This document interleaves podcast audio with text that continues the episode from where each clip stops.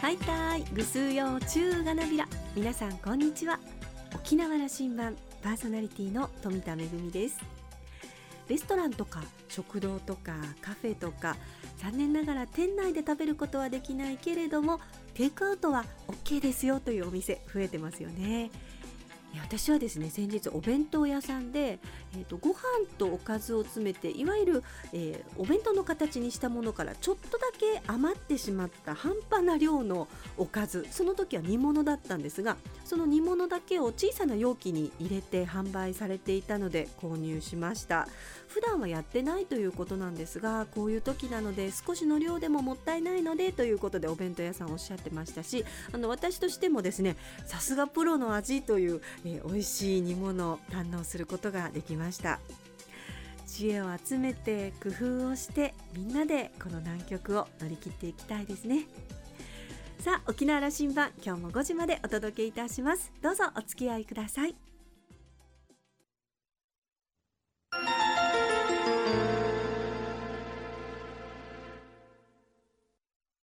那覇空港のどこかにあると噂のコーラルラウンジ。今週は琉球大学名誉教授の比嘉照夫さんとラウンジ常連客で沖縄大学地域研究所特別研究員の島田克也さんのおしゃべりです。比嘉照夫さんは EM の研究開発者として知られ現在は国際 EM センター長を務めておられます。1941年沖縄県今帰仁村の出身。琉球大学農学部農学科を卒業後九州大学大学院農学研究科博士課程を修了しました。1970年に琉球大学農学部講師として勤務。1982年に同大学教授。2007年より現職です。EM は農業畜産環境建設などの幅広い分野で活用されている事例が世界各国であります。比嘉先生の著書には地球を救う大革命など多数。昨年は日本の真髄を執筆。新型コロナウイルスのパンデミックスが広がる世界をどのように見ておられるのかじっくりとお話を伺いました。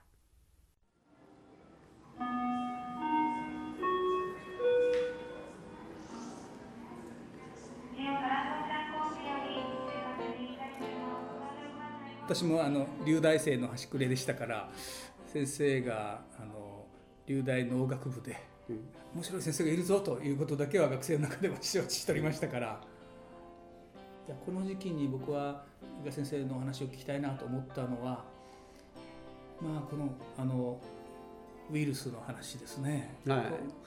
い、世の中やっぱこうわずか2か月でこういう状況になってしまうんだということを、全然違う風景が世界中を覆ってしまう状況が起きたんだという、そして先生の本を何ヶ月前だったかな。あの日本の真髄これ量子力学からという話を読ませてもらって、はい、まあ大きな転換期来てるんだということをメッセージ出しておられて、はい、そそろそろみんな気づくよという話のメッセージなさってるなと思ったんですが、はい、これは、ね、からどう世の中見えてるんだろうなというのが聞きたいというのが今日であります。これもあの初めから考えたわけではなくてみんなが私を困らせようと思ってあれはどうなんですかこれはどうなんですかっていう質問からスタートして、うん、例えばあの植物の病気みんな治りますので意地悪い人は「これエイズ治せますか?」とかね「がんは治りますか?」とかねまあ無理難題の質問するわけ、ででも私は この遺伝子的なそうの要するに免疫力がノーマルになればかからないわけですからあの理論的には可能ですと答えてしまうんですね。そしたら僕は僕の発想がありますからそれで生物は全て DNA ベースは一緒ですから でこうなりますと言ったらあの発言した途端にこれを証明しなきゃならないようなことになってしまうんですね。それでそそういうこと解決できるんだという話を先生がおっしゃるとそのそ実証しろと。証明しろと。エビデンスは何だとこんな話になっていくだからですがそれもう一つは僕はサイエンティストですからサイエンスの基本というのは再現性なんです理論が後で再現性なんですね。だから再現性があれば必ず実験室でそれをちゃんとやってみるということですよね、はいだからあの私がやる時は必ず複数のこれ再現できるかどうかっていうのを必ず根底でチェックするわけ。だから従来の理論に反相が何しようが誰がやっても同じ結果になるこれをベースに持ってますので誰が「いやあれインチキだな」って言ったっていやいや違うサイエンスの基本は再現性なんで。再現をして実証はしているというふうに先生はおっしゃるでもそれをあの計算計算数値や現代科学の常識で証明しろと言われた時にできないじゃないかというふうなことをいろんな場合でいろんなケースで言われてきたわけですね。ことの EM のことは。だからたくさんも状況が、うん、あいろいろ質問されますから、調べるし再現性があるかどうかでもチェックするわけですね。私はあの直感的に今日はあのお話を伺いに来たんですけども、はい、大きな転換期を EM の EM 機構としては、はい、それを迎えてるんですね、はい、そういうふうにですから世界中にどんどん広がってますので、うん、だから日本だけだったんですそういうのが、はい、日本だけ。あの僕は20年前に先生と一緒に台湾に、うん、まあ、僕はあの産業論をやっておりましたので、はいはい。沖縄にのそのその EM の発祥である沖縄の一つの産業としていやそこまで世界中にあの利活用するところが出てきてるわけだから、うん、日本ではまだ広がりませんでしたけど一緒に行ってみようと思って台湾行ったりししましたよ。それはあのそこでニーズがあれだけあるというのはびっくりしました、はい、ところでその二十数年前からのこの EM のこれ僕はあえて、あのビジネスというふうにあの言いますけど展開は今どういう状況になっておらおられるんですか？その世界展開。はい。これはですね結局本当に困っているところからの相談。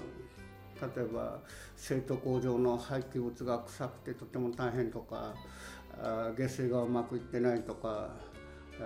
固定壁とか鳥インフルエンザとか、うん、また塩害ね。塩分が吹き出て大変だとか都市ごみをどうするかとかね。困り果てた時に相談に来るそしたら我々がチームを作ってそこでやる。でそうしてるうちに中南米はコスタリカにあるアース大学というところがまあ大学のカリキュラムに EM を必修科目にして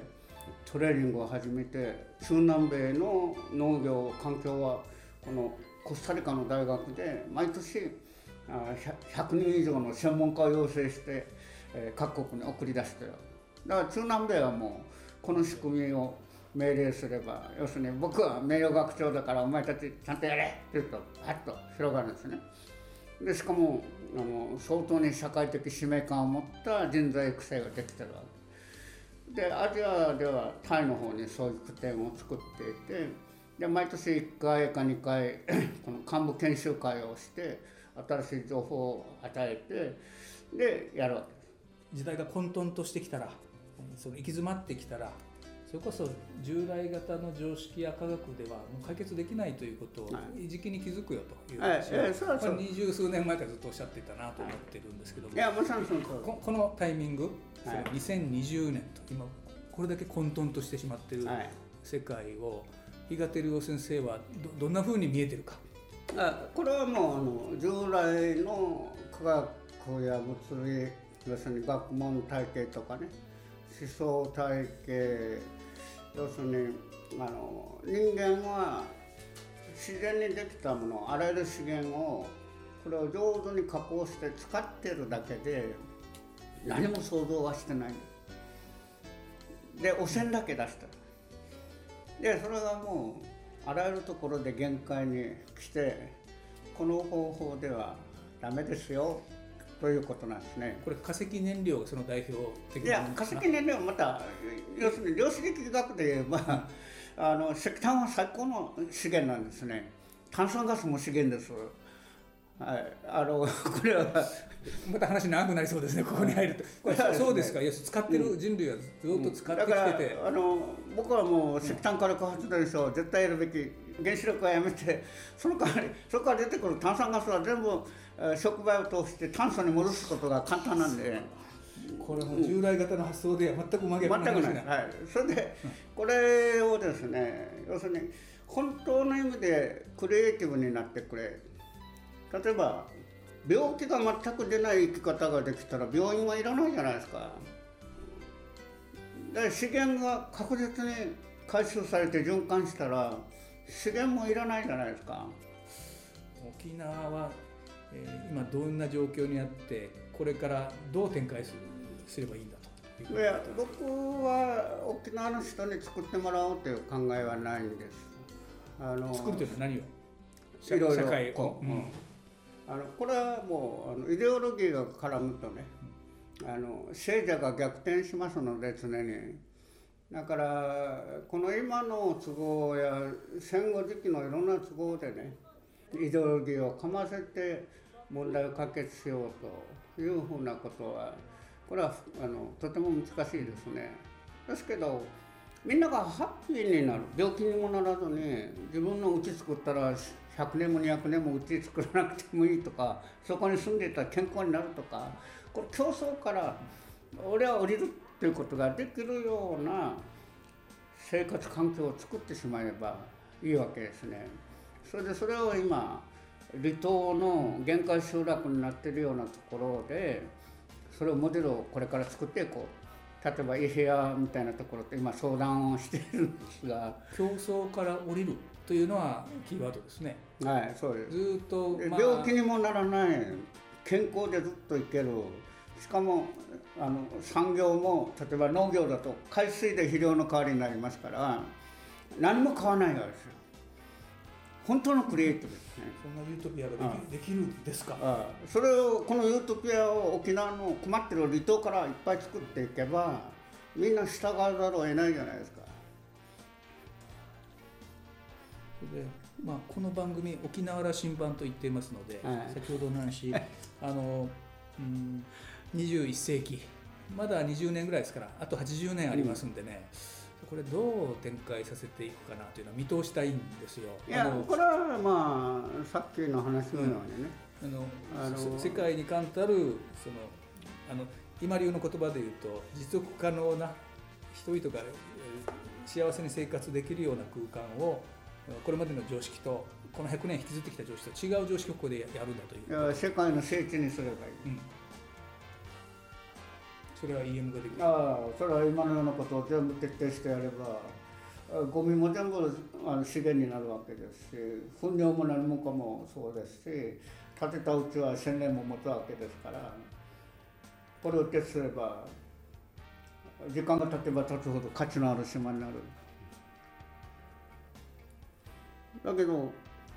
兼六園とか見てあそこのようなの見るともうこの歴史の重さでとてもつけないですよ。だからこれで沖縄頑張ろうと言っては、うんまあ、永久に無理なんでだったら未来に向けて他ができないようなことをやった方がずっと早い。それでまあ 情報を集約した島にとかねいろんなことを提案したんですけどいやいかんせんこれ学者が言うんだったら意味ないんですよね。でも琉球大学終わってまあいろいろ言ってもやらないから自分で証明するしかないじゃないですか。要するに人にやってもらうとろくなことないんでで私はもうあの学者としてのやるべきのはやったと思ったんですがやっぱりモデルはこう発想した人がきちっと作って示さないとみんな信用しないからいろいろわーわー言っても我々が力をつけてこれを作っていこう。で今沖縄中離島から始まって あのちょっとみんな困ってるところたくさんありますからここからやっていこう。で今ちょうどスタートに入ったところ。今比嘉先生の一番のモデルは離島で言えばどこですか、いやいやまだまだこれから話し合いをしていくところ。えー戦後が終わり、まあ、沖縄が沖縄の視点でですよ、えー、昭和の前半戦争に翻弄され戦後米国の統治下にあり復帰の時代を迎え昭和が終わり平成を過ごしたと。で2020年ということで令和の始まりだったと。このタイミングでやるべきこと、はい、先生からどう見えてるか。過去はね、やむを得ないんですよ。そういう力がないんですから。力がなかったわけですからね。でもだんだん技術的にもいろんなところでそういう力がついてきてだからそれに合わせてモデルを作っていってそれが加速重ね効果として機能すればいいわけなんですよ。例えば今の教育制度をみんな廃止しろっていきなりできるわけじゃないんですから月水金か科目どうか半分は学校行かないでいいから半分は親と一緒に仕事せとかね。そのぐらいはできそうですね、うん。うん、日本中でやるというのは相当にまだまだ変わりきれないなと思うんですが、はい沖縄だけがやれる沖縄だけ先にやるとかもう先にやらなきゃいけないと間に合わないですよね。だからこれはもう離島とかね、うん、もっと先、うん、とても大変だったところでもう本当の秀才が 続出して何でもやれるユートピアを作ってしまえばみんな右習いしますよ。だから私はあのもう今までは提案者だった。今は実行者ですから、そして去年ギア変えられたわけですね。ああそれはいくら言ったって、この仕組みには入らない。だったらこの仕組みを変える方法を自分でやるしかない。これがまあ最終的な結論で今それどんどんやるしかないといったところにギアを入れられてもうアクセル踏まれる、はい、もうものすごい今スピードアップして。今日あの私との対談も、はい、だから世界中でこのモデルを今作り始めて。あのライカムの記者場のあの丘の上からそういうことを考えなっている比嘉先生が世界を見てると。いうあのことを感じて今日は終わりたいと思います。はい、ありがとうございます。今日はありがとうございました。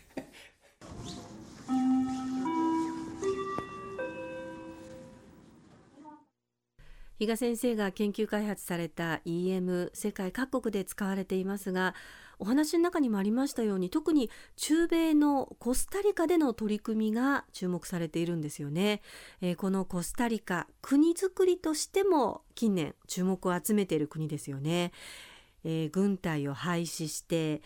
えー、軍事予算を社会福祉だったり、まあ、教育医療環境のために使いましょうというそういった国づくりをしています。えー、持続可能な環境持続可能な農業ということで、えー、減農薬農業が推奨されていましてそのために、えー、EM が活用されているということなんですが平和を愛するこの沖縄で生まれた EM が、えー、平和国家を目指すということで国づくりをしているコスタリカで活用されているというのはとても嬉しいことだなというふうに思っています。えー、島田さんはお話を終えて沖縄への未来の提言は沖縄は現代の競争から降りなさいでした。そうなのかもしれませんと思いました。え比嘉照夫先生はここ10年はいろいろあってメディアには登場していなかったということなんですが今年からは発信の再開宣言をしておられます。やる気満々のご様子でした。今週のコーラルラウンジは琉球大学名誉教授の比嘉照夫さんとラウンジ常連客で沖縄大学地域研究所特別研究員の島田克也さんのおしゃべりでした。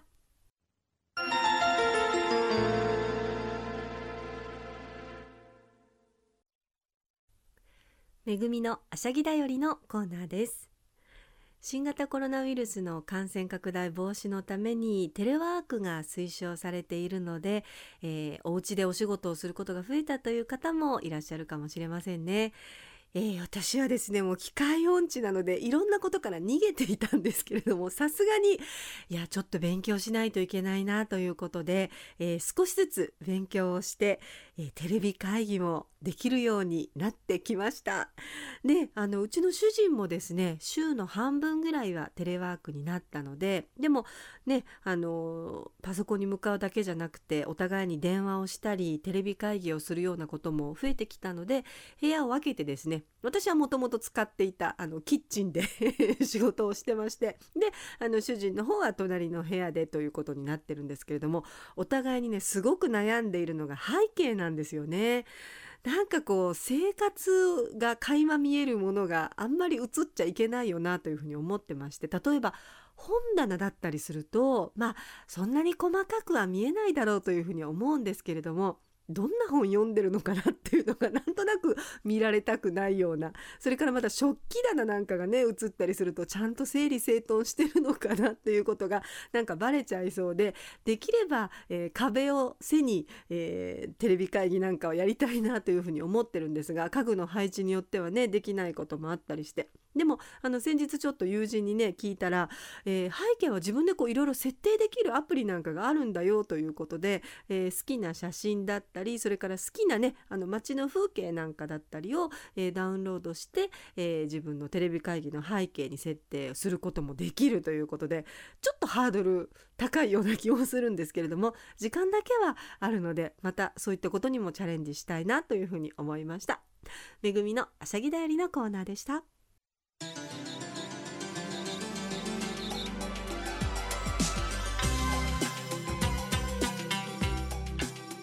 ジオ沖縄ではラジコでの配信を行っています。スマートフォンやパソコンでリアルタイムでお聞きいただけるほか1週間の振り返り聴取も可能です。さらに沖縄羅針盤の過去の放送音源はポッドキャストでも配信しています。こちらはラジオ沖縄のホームページからアクセスしていつでもお楽しみいただけます。沖縄羅針盤のホームページでは番組情報の発信のほか私富田恵とコーラルラウンジ常連客の島田克也さんのフェイスブックへもリンクしておりますのでお時間のある時にぜひこちらもチェックしてみてください。沖縄羅針盤今週も最後までお付き合いいただきましてありがとうございました。そろそろお別れのお時間です。パーソナリティは富田恵でした。